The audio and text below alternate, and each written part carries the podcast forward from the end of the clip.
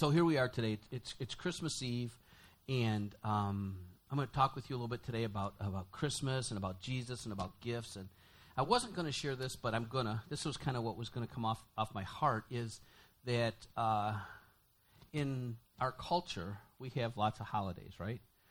And they all have uh, something associated with them, right? Veterans Day is is about honoring veterans, and Fourth of July is about the birthday of our country. You know, Labor Day is to take a day off and, and just rest for all of the labors that we do. Thanksgiving is about thanks, thankfulness and whatnot. And Christmas is a birthday party. It's, it's about somebody's birthday, except, you know, the culture wants to steal it. And, and they want to call it Happy Holiday, right? It's like, well, okay, what should that holiday be, right? Every other holiday gets to be something except Christmas because it can't be about Jesus if it's in the world but it is about Jesus. It really is about Jesus. But the, the, the weird thing that's awesome is that Christmas is about Jesus and it's his birthday.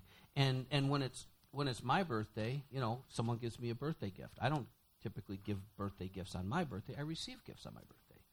But on Jesus' birthday, we give each other gifts, right? And it seems a little screwy. Jesus, it's your birthday. What should we give each other? Right? And sometimes Christmas forgets. I mean, even even the Happy Holidays people, uh, you know, it gets so gummed up in what did you get, what did you get, what did you get that that even the the sense of giving, it, the appreciation disappears from the anticipation of I'm going to get something. But here's the beautiful thing about King Jesus. Jesus said, uh, well, let me back up a second we give gifts on somebody's birthday. Like somebody I don't know, like somebody is going to have a birthday next week that I don't know. Guess what I'm going to get them? Nothing, because I don't know them, right? But the people that I know and that I love, I want to get them a gift as a as an uh, expression of my love. But Jesus says, "If you love me, obey me," right? And he says, "If you don't obey me, don't deceive yourself. You don't love me. If you if you think you have this affectionate something that you're calling love, but you walk in disobedience, you don't love me. Now, he says, if you love me, you obey me. Here's my command, right? Here's what you need to obey. You know what that is? Love each other. Jesus says, if you love me, then keep my commands. Here's my command love each other. No greater love exists than that someone would lay down their life for somebody else. So on Christmas, if we get it right, what we're doing is we're saying, Jesus, I love you by loving each other. And the way we express that is by giving a gift, giving a gift. So it's, wow, I just got tingles. Could be because it's actually cold in here today. I'm never cold. the point is that Jesus is so wonderful that on the day when he could get stuff, what he wants from us is to love each other. Isn't that beautiful? Okay, so so if, if Christmas can, can, can actually be about gifts and, and not be bad, if, it's, if it can be about gifts, let's talk about gifts a minute. Um, this, is, this isn't really a scripture that would go with this sermon other than to just establish a framework. In, in Mark chapter 8 and verse 36, Jesus himself says, What does it profit a man to gain the whole world and forfeit his soul? What does it gain a person to, to, to get everything that the world has to offer, yet forfeit his soul eternally? Well, ultimately, there, the world is full of people. You know, I certainly used to be one of them, and I have to fight against continuing to be one of them even today. But the world is full of people that are happy to deny the forfeiture, the, the recognition of the forfeiture of their soul to gain what the world has to offer. But see, Jesus is a gift. And, and he offers a gift that's beyond anything that the world has to offer in its enormity, in its entirety, in its, in its completeness, in its ability to satisfy and to bring about every kind of good thing that a person could imagine. But sometimes you have to look past. Remember the, the Francis Chan uh, sermon illustration of the, the never ending, endless rope, and there's about three inches of red painted rope. That represents the, the natural life, and all of the rest of this rope represents eternity and, and you have to maybe take a pass on some of the red part of the rope so that you can have all of the awesome eternal part of the rope. Jesus himself is the greatest gift that was ever given. But any gift, to have any value at all, has to be given. And any gift to have any value at all has to be received, right? So, in the sense of Jesus as a gift, the way that it's given is called the gospel. So, so if we want to give the world the greatest gift they could ever receive, the way we present them that gift, initially at least, is through the gospel. And for them to have any benefit at all, any value at all of the gift that's been given to them, the way they have to receive it is through a word called faith. So if Keith is a guy who's chasing after the world at the expense of his soul, and I want him to know there's a better gift, I would share the gospel with Keith. And for Keith to receive and to actually open that gift would require him to exercise faith. And, I'm not going to talk about it today, but even faith to open the gift, right? It's almost like the strength in your hands to rip the paper off a packet is a gift as well. So God, He leaves no stone unturned. He will pursue after us, He'll provide the grace from heaven to actually respond, the faith needed to respond, and then He provided the gift itself in His Son, Jesus. The gift that comes from and through Jesus is called salvation. But the gift of salvation is a number of gifts, and that's what the, the gist of today's conversation is about, is, the, is all the gifts that come from Jesus. So Teresa made for me this this morning. If you were to, to try to make a, a sermon illustration, this bag right here is salvation. And the only way you can get it is through the gospel. And, and to get it, you have to actually open it and receive it by faith, right? But it's more than um, one gift. The gift of salvation is three gifts. And the first gift that comes out of the gift of salvation is I, I didn't really think about how I was going to do this. Teresa just reminded me that I'd asked her about the bags this morning. So the first gift that comes out of salvation in Jesus Christ from the Father and from the Lord Jesus is called righteousness. The first gift is righteousness. And in Acts chapter 10, verse 43, we read, Of him, Jesus, all the prophets bear witness that through his name everyone who believes in him receives forgiveness of sins. Forgiveness of sins is another way to say righteousness.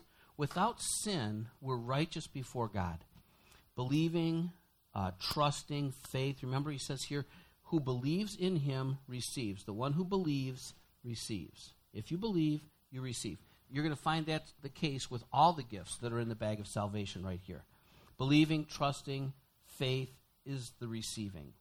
The unwrapping of the gift of righteousness, the forgiveness of our sins, happens when we trust that the gift is what the giver says the gift is. In this case, the gift is Jesus Christ and his righteousness. When we trust in his righteousness as our righteousness, that our sin, all that we've done that's caused us to be unrighteous, can be taken away from us and, and literally imputed to Jesus, and then he pays the wage of that sin on the cross on our behalf, and his righteousness is imputed to us as righteousness, then we can stand before God. So the gift of salvation starts with the gift of righteousness. From righteousness, once we're righteous, from righteousness comes reconciliation. That would be between us and God. From reconciliation comes relationship with God. And then from reconciliation and relationship comes heaven. And, and that last part I added at the at the end of preparing this thing because most of you understand all this, but maybe there's some folks that haven't actually opened the gift of salvation and they haven't gotten to the gift of righteousness, so they don't necessarily equate that with heaven and hell. But unless we actually open up this gift that's called salvation in Jesus Christ, we don't get the righteousness that's in the gift, which then gives us reconciliation to God it, it, it opens up the opportunity to have a relationship with God. All of that equals that we don't have to bear the wrath of God, that it was done to Jesus on our behalf, and we get actually just the glory of heaven for eternity. Amen? Okay. So then the second gift that's, that's in the, uh, the gift bag of salvation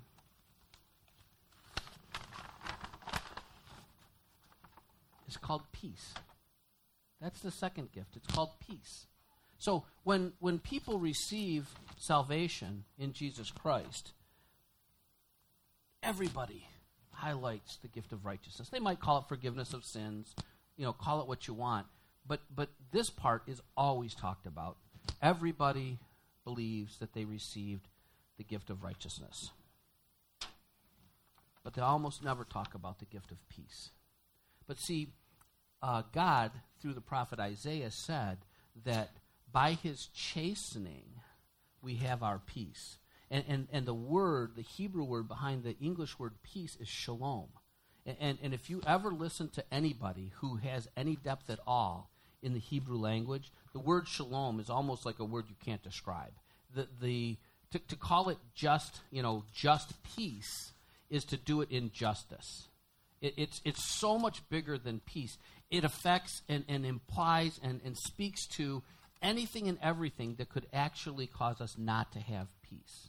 So, by his chastening, he, he paid something. See, no gift comes for free. If you went to the store and you, and you got a gift for somebody, they didn't say, Oh, I love that person. Here, take this. No, you have to pay for that gift, right? Every gift is paid for. No gift is free, except maybe the debt of love, right? We're, we're to give the, the gift of love to everybody, uh, be in debt to no man except to love him.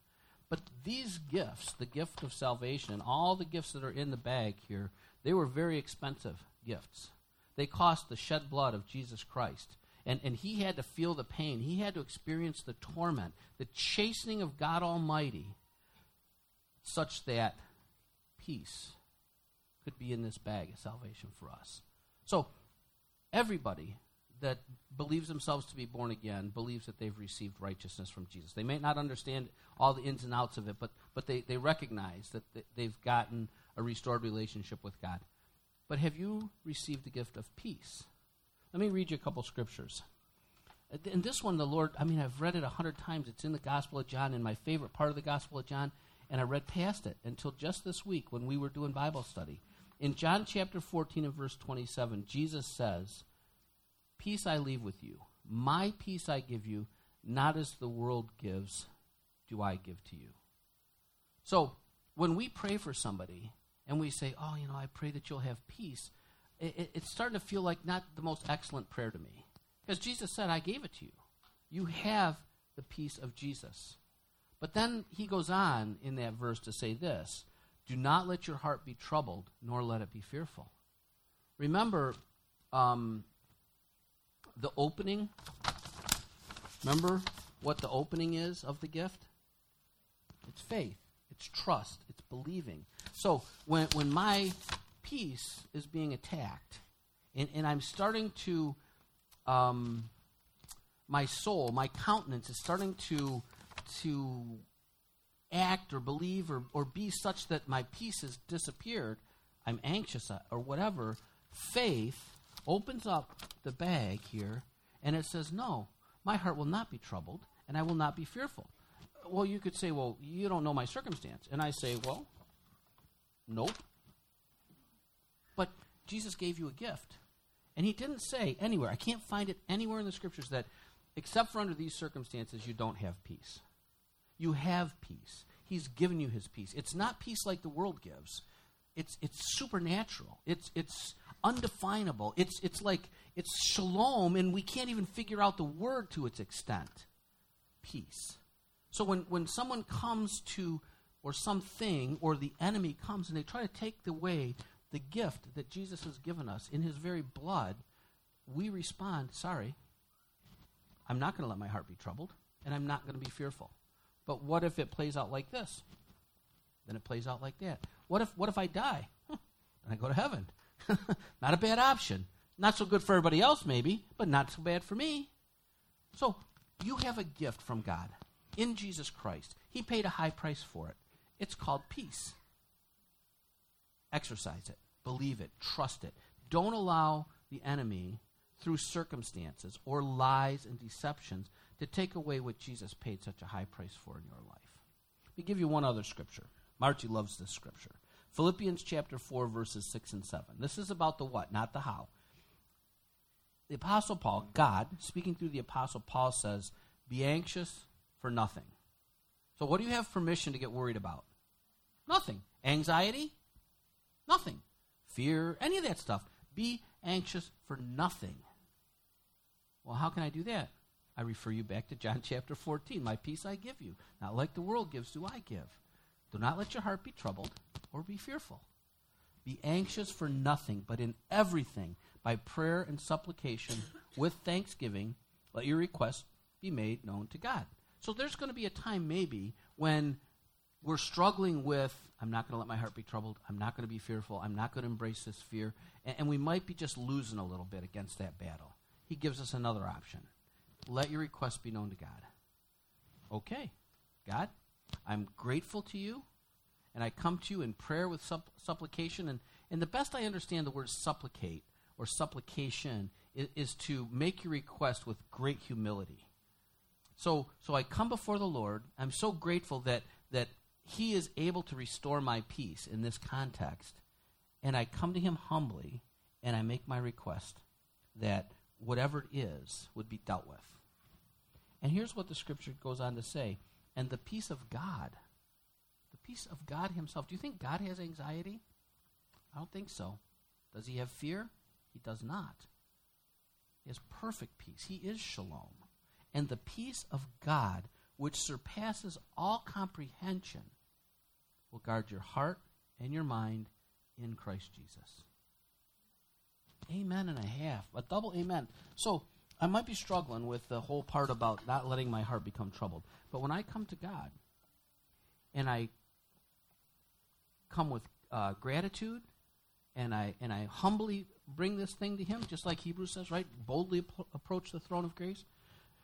He gives me a peace, His very own peace, that's beyond my ability to even comprehend it. I don't even have to understand it. I don't have to know about it. I don't have to have a mind big enough to understand it and I still get to have it. And where does it guard me? In the places where peace gets taken, in my heart and in my mind, in Christ Jesus. So, the second gift that we get in the bag of salvation is peace. Now, the third gift is the one that people want to argue with me about. And if I say, I have to agree with them in their arguments if I walk by sight. But we're not to walk by sight, we're to walk by. And, and, what does faith do? It opens, it unwraps the package, right? So the third gift that comes out of this bag called salvation, and I don't even know what the best word to describe this one is, but this gift is physical healing. It's, it's physical well being. Again, prophesied by Isaiah 700 years before Jesus, describing Jesus, so that we know that Jesus is the prophesied one. And he said, by his stripes, right? His stripes were from a cat o' nine tails. You are healed. It says that he bore our pains, and it uses the word sorrows in some translations, but it's pains, sicknesses, afflictions, infirmities. It says that. So the third gift that we have to open we don't get it if we don't open it, right? There's some parts of Christianity that would preach that this gift isn't even in the bag, except it's prophesied, and then it's spoken to, and then it's demonstrated, and then it's demonstrated again in the book of Acts. There's another gift in there, and it's called healing, right? Now, there's the gifts of the Holy Spirit. Not everybody gets all the gifts. Everybody gets to have all the fruit, right? Love, joy, peace, patience, kindness, goodness, faithfulness, gentleness, and self control. Everybody gets those. Against these, there is no law. But the gift of dispensing healing at the highest level, every, every Christian has the opportunity to be able to lay hands on somebody, pray, and see them be healed. But there are certain people that God has gifted at a very high level, like uh, John G. Lake, or these guys, these huge healing anointings that would literally, back in the day, get on a train and ride into a town or ride through a town I mean, it's like Peter's shadow. The train goes through the town, everybody that's sick in the town gets healed. Wow. Okay, so we got this third gift. It's called healing or wellness. Let me give you a couple of scripture references. Matthew chapter 8, verses 14 through 17. When Jesus came into Peter's home, he saw his, Peter's, mother in law lying sick in a bed with a fever. He touched her hand, and the fever left her, and she got up and waited on him. When evening came, they brought to him many who were demon possessed, and he cast out the spirits with a word. Probably go. And he healed all who were ill. Now that's cool, right? You could find that all throughout the Gospels. Jesus casting out devils and dealing with sicknesses and infirmities and crippledness and blindness and all that stuff. But verse 17 goes on to do something really cool. This was to fulfill what was spoken through Isaiah the prophet. He himself took our infirmities and carried away our diseases. Where are they? Where's my disease? He's got it. Where's my sickness? Where's my infirmity? He's got it. If you take, and um, I, I, didn't look to see what the, the Greek word for carried away is, but it, it's also translated as removed. So you could read verse 17 this way This was to fulfill what was spoken through Isaiah the prophet. He himself took our infirmities and removed our diseases. If he removed them, where are they? Removed. But wait a minute, I still get sick. So maybe that's not true. Well, it is not true if we walk by sight. But maybe if we walk by faith, it will be true. Jesus himself said, When the Son of Man returns, will he find faith on the earth? I think this is the kind of faith he's looking for. So when, when we say, you know, I just don't believe that God heals today, or maybe in Africa, or maybe someplace else, then that gift doesn't ever come out of the bag. Why? Not because it wasn't given, right? People give gifts, and someone doesn't receive a gift. The gift has been given, and, and Jesus paid the price, a, a high price for this gift but it's not always received or opened for unbelief, for bad doctrine, for uh, lack of faith, for um, maybe even uh, a lack of perseverance. Sometimes we have to persevere in our faith to get the fullness of the gift that Jesus has given us. Not, I think, necessarily because he's wanting to make it hard, but there's a force in this world that doesn't want anybody to even get the big bag, let alone the pieces of the bag. It was prophesied, it was demonstrated, and then it was declared to be the fulfillment of the prophecy. Jesus, when he said to the, the 12, when he sent them out early in his ministry, he sent them out. What did he tell them to do? Heal the sick, cast out the devils, raise the dead, proclaim the kingdom of heaven. Then his ministry got larger, and he sent out 70. What did he tell them to do? Heal the sick, raise the dead, cast out the devils, proclaim the kingdom of heaven. Then he finished his ministry. He paid for everything. That's everything. He paid for all of the gifts. And just before he ascended to the right hand of the Father, he said, These signs will follow those who believe. They will heal the sick. They will drink, deadly poison. It won't harm them. Then the book of Acts comes, and Peter walks down the street, and his shadow. Just people are like, What time do you think Peter's coming? Well, why do you care? Well, because if he comes in the morning, I want to be on this side the street because the sun will be over here, and just his little shadow is going to make me well. You talk about faith, or on this side, or Paul, the apostle, who can't get to everybody. They bring him little scraps of cloth, you know, just just buff his shiny head with that cloth, and the anointing. The anointing would transfer to an inanimate thing, and they would take it to the person who's demon possessed, and the demon would run from the anointing that's in the cloth because it came so close to the holy man of God. The sick would get healed. The casting of Peter's shadow. Oh, let me give you another one Matthew 9 20 through 22. And a woman who had been suffering from a hemorrhage for 12 years came up behind him and touched the fringe of his cloak. For she was saying to herself, If I only touch his garment, I will get well.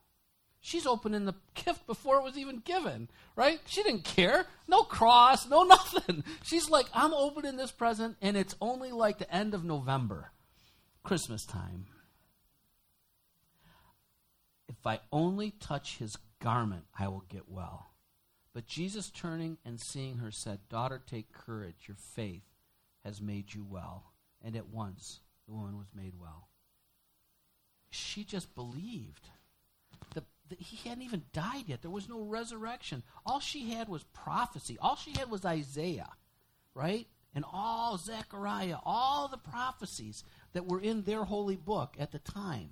And she was unclean, hemorrhaging. She couldn't even legally get close to anybody, let alone Jesus, but she knew. She knew. Jesus didn't pray for her. He didn't lay hands on her in the name of me, you know, hemorrhaging, stop in my name. No. He was the, the perfect, uninhibited vessel of the gift.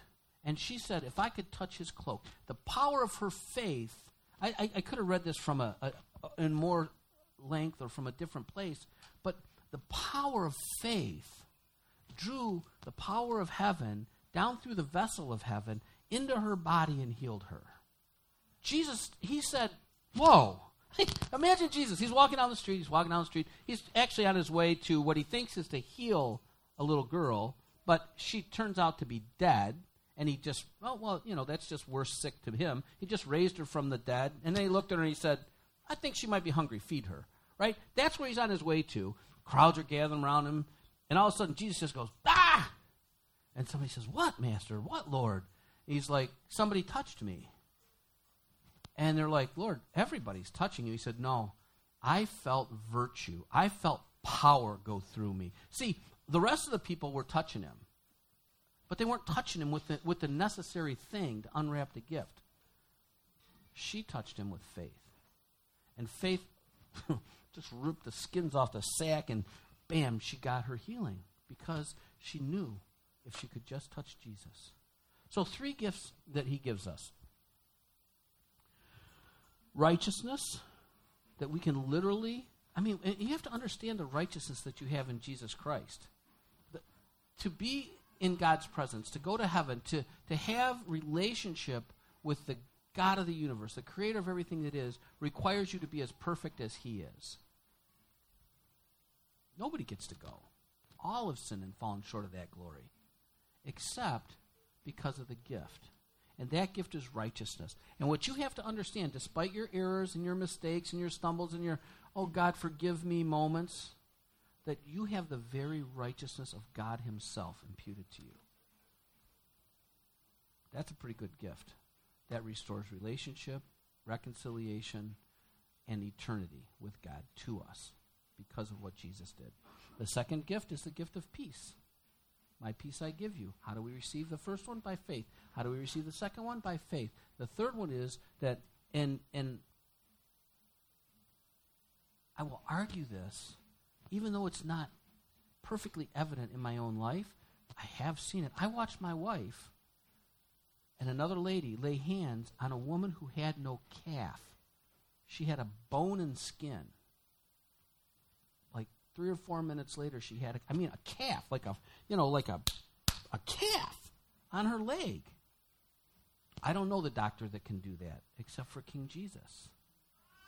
A guy whose arm was paralyzed, it was just dead. It had no life in it. It, it was like if it wasn't too heavy and the wind blew, it would just go wherever the wind blows. It just flopped like a noodle on the side of him. Prayed in the name of King Jesus, and he raised that arm up over his head. It had been dead for I don't know how long, long, long time. Headaches, sicknesses, all that stuff gone because somebody opened the gift, really, you know, kind of by faith delivered the gift, and then by faith they opened the gift and they received what Jesus had purchased for them healing.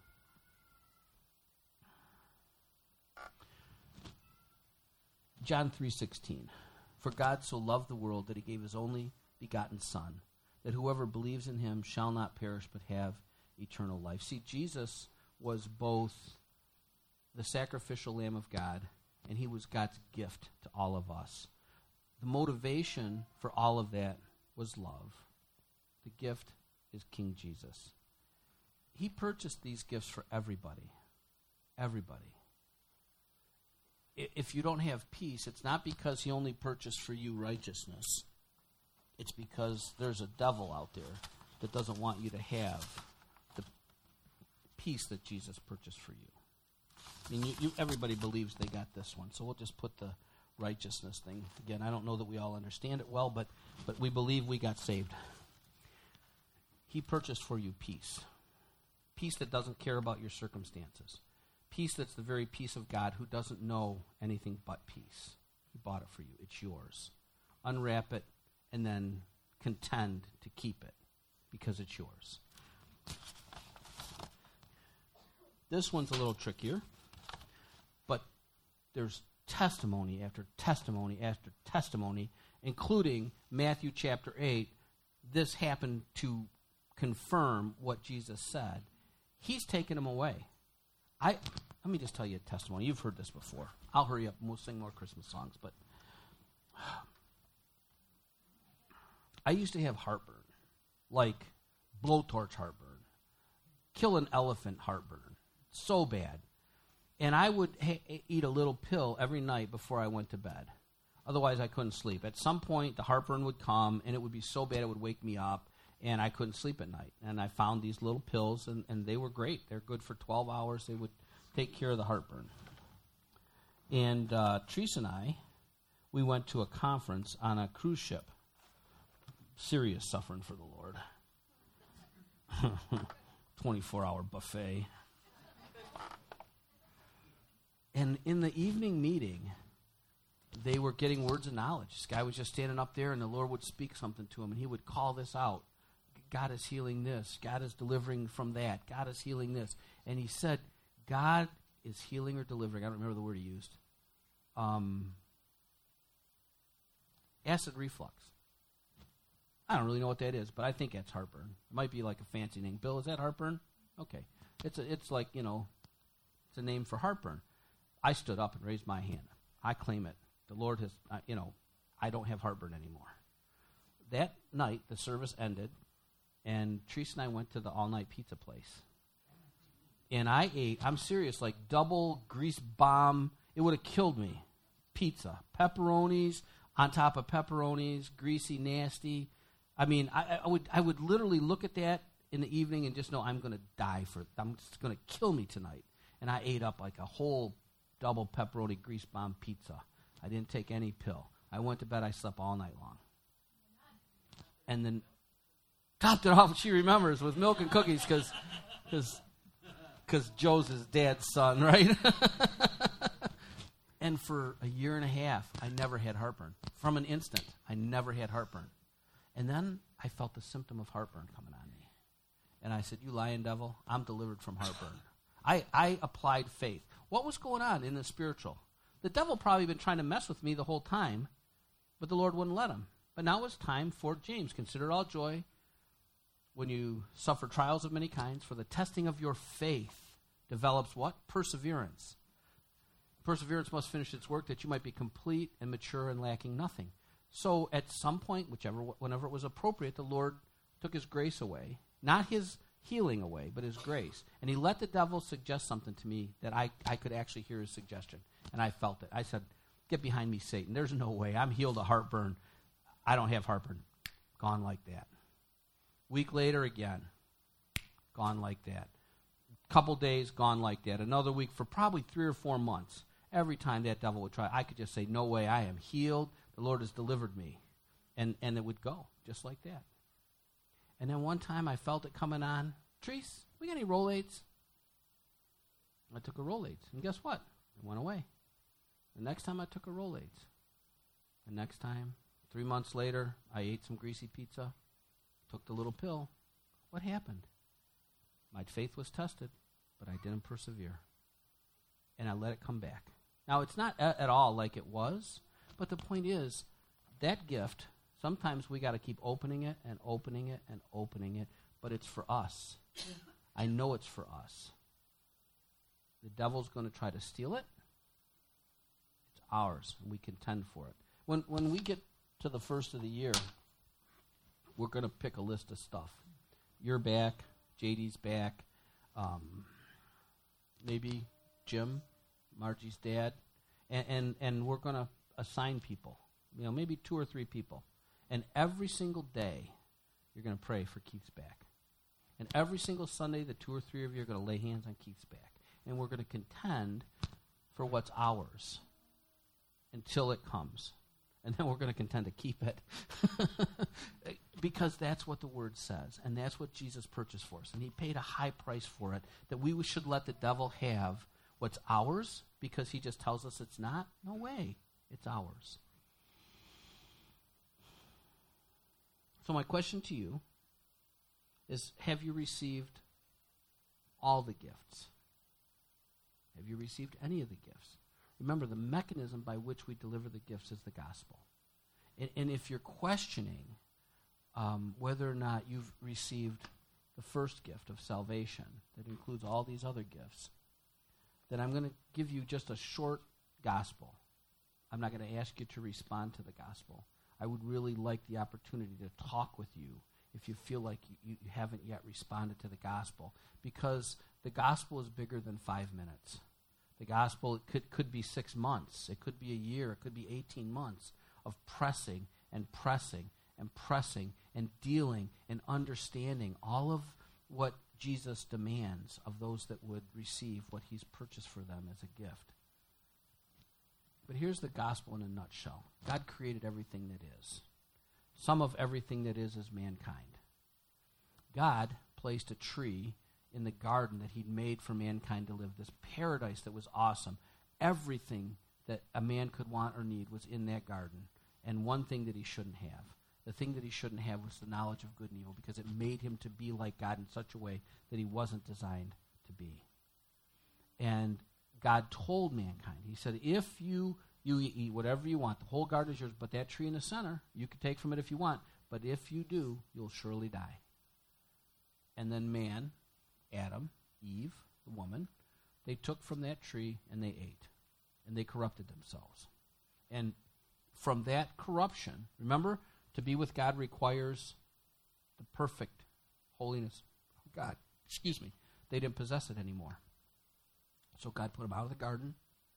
He put an uh, angel with a big fiery sword at the gate so they couldn't get back in. And he pronounced curse over them for what they did. And from their disobedience, from their rebellion against God, all of us, all of mankind is corrupted. And if we weren't originally corrupted, we corrupted ourselves as soon as we started to commit our own little sins and our own big sins. God knew that was going to happen, and before even man was created, he had a plan to redeem, to reconcile, to bring ba- mankind back into his graces. And, and the way he was chosen to do that is through his son. So that a sacrifice could be made for all of us who have corrupted ourselves, who have, who have rebelled against God. Whether you think you did or you didn't, you did. You've rebelled against God. You've hated God.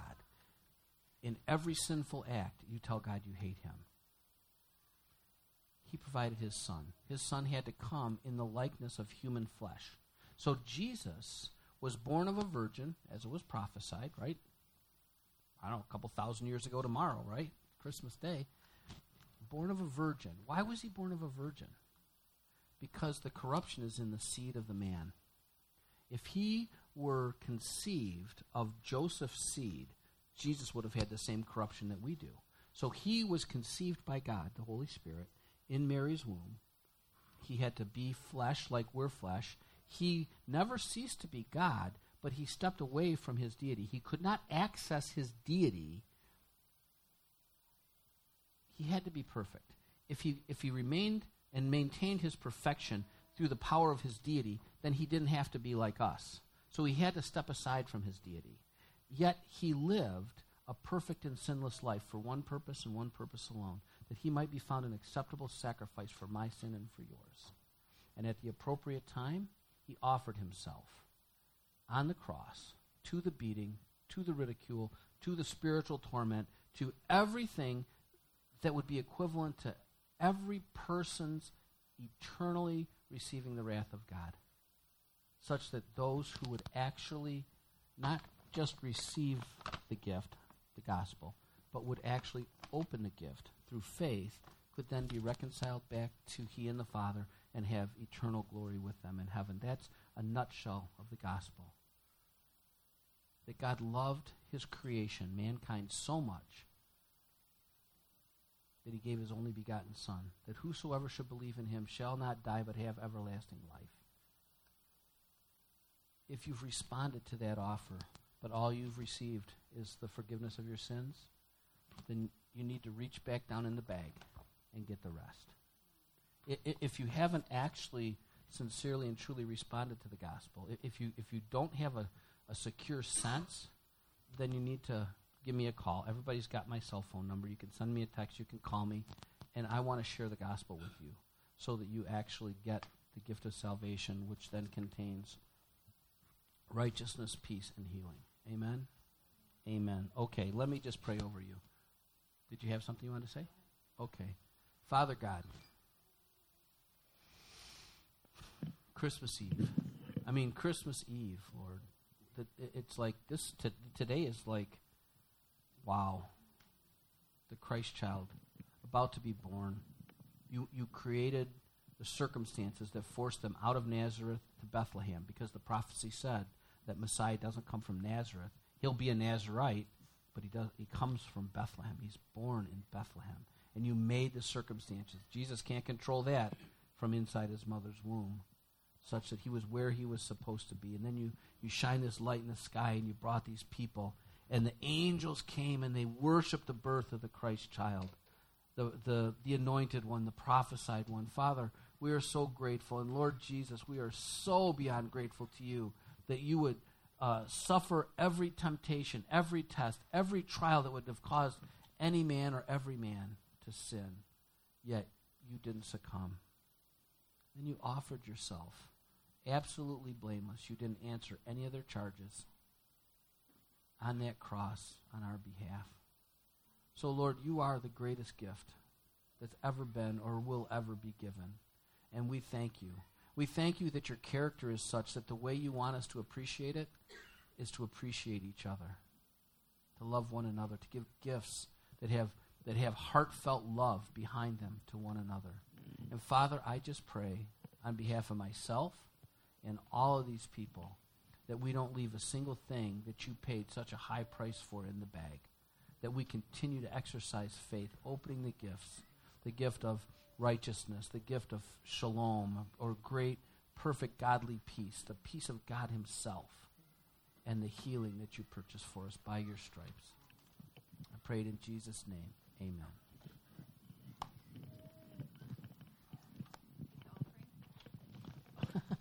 yeah, we. Okay, since it's, you're going to take the offering, okay. If you could all stand.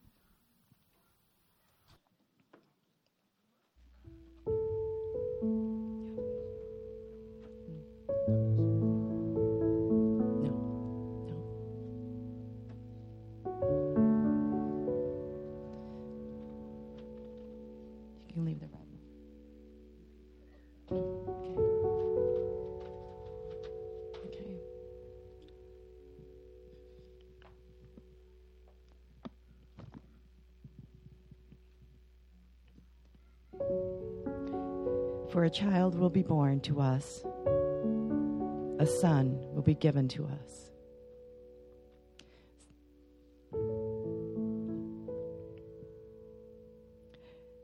For the mighty one has done great things for me, for you, and holy is his name. So tonight, as we gather, and tomorrow morning, as we gather,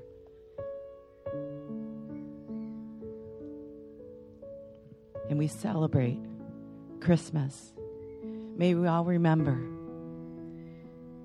that this gift has a name.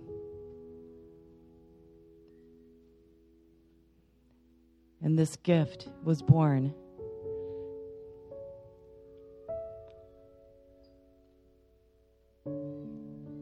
prophesied by Isaiah, born of a virgin. This gift has a name, and his name is Jesus. And as we open gifts tomorrow morning, may we remember the reason we open the gifts.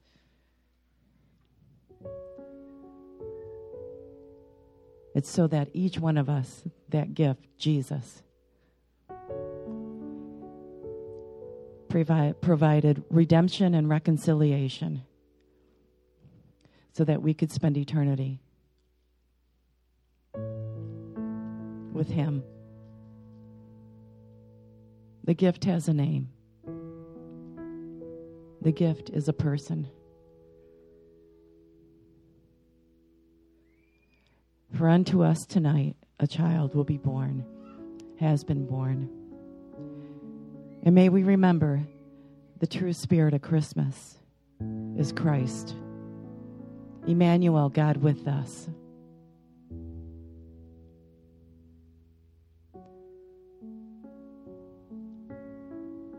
And that gift provides everything that we need. Just like Pastor Pat said. Within that gift are many gifts. But the three most important salvation, peace, and healing. Oh, what a Savior.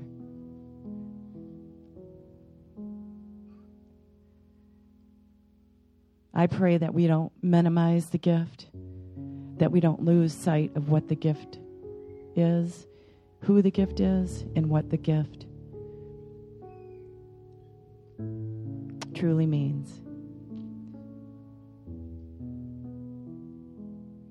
We thank you, Lord. And we come and we celebrate you.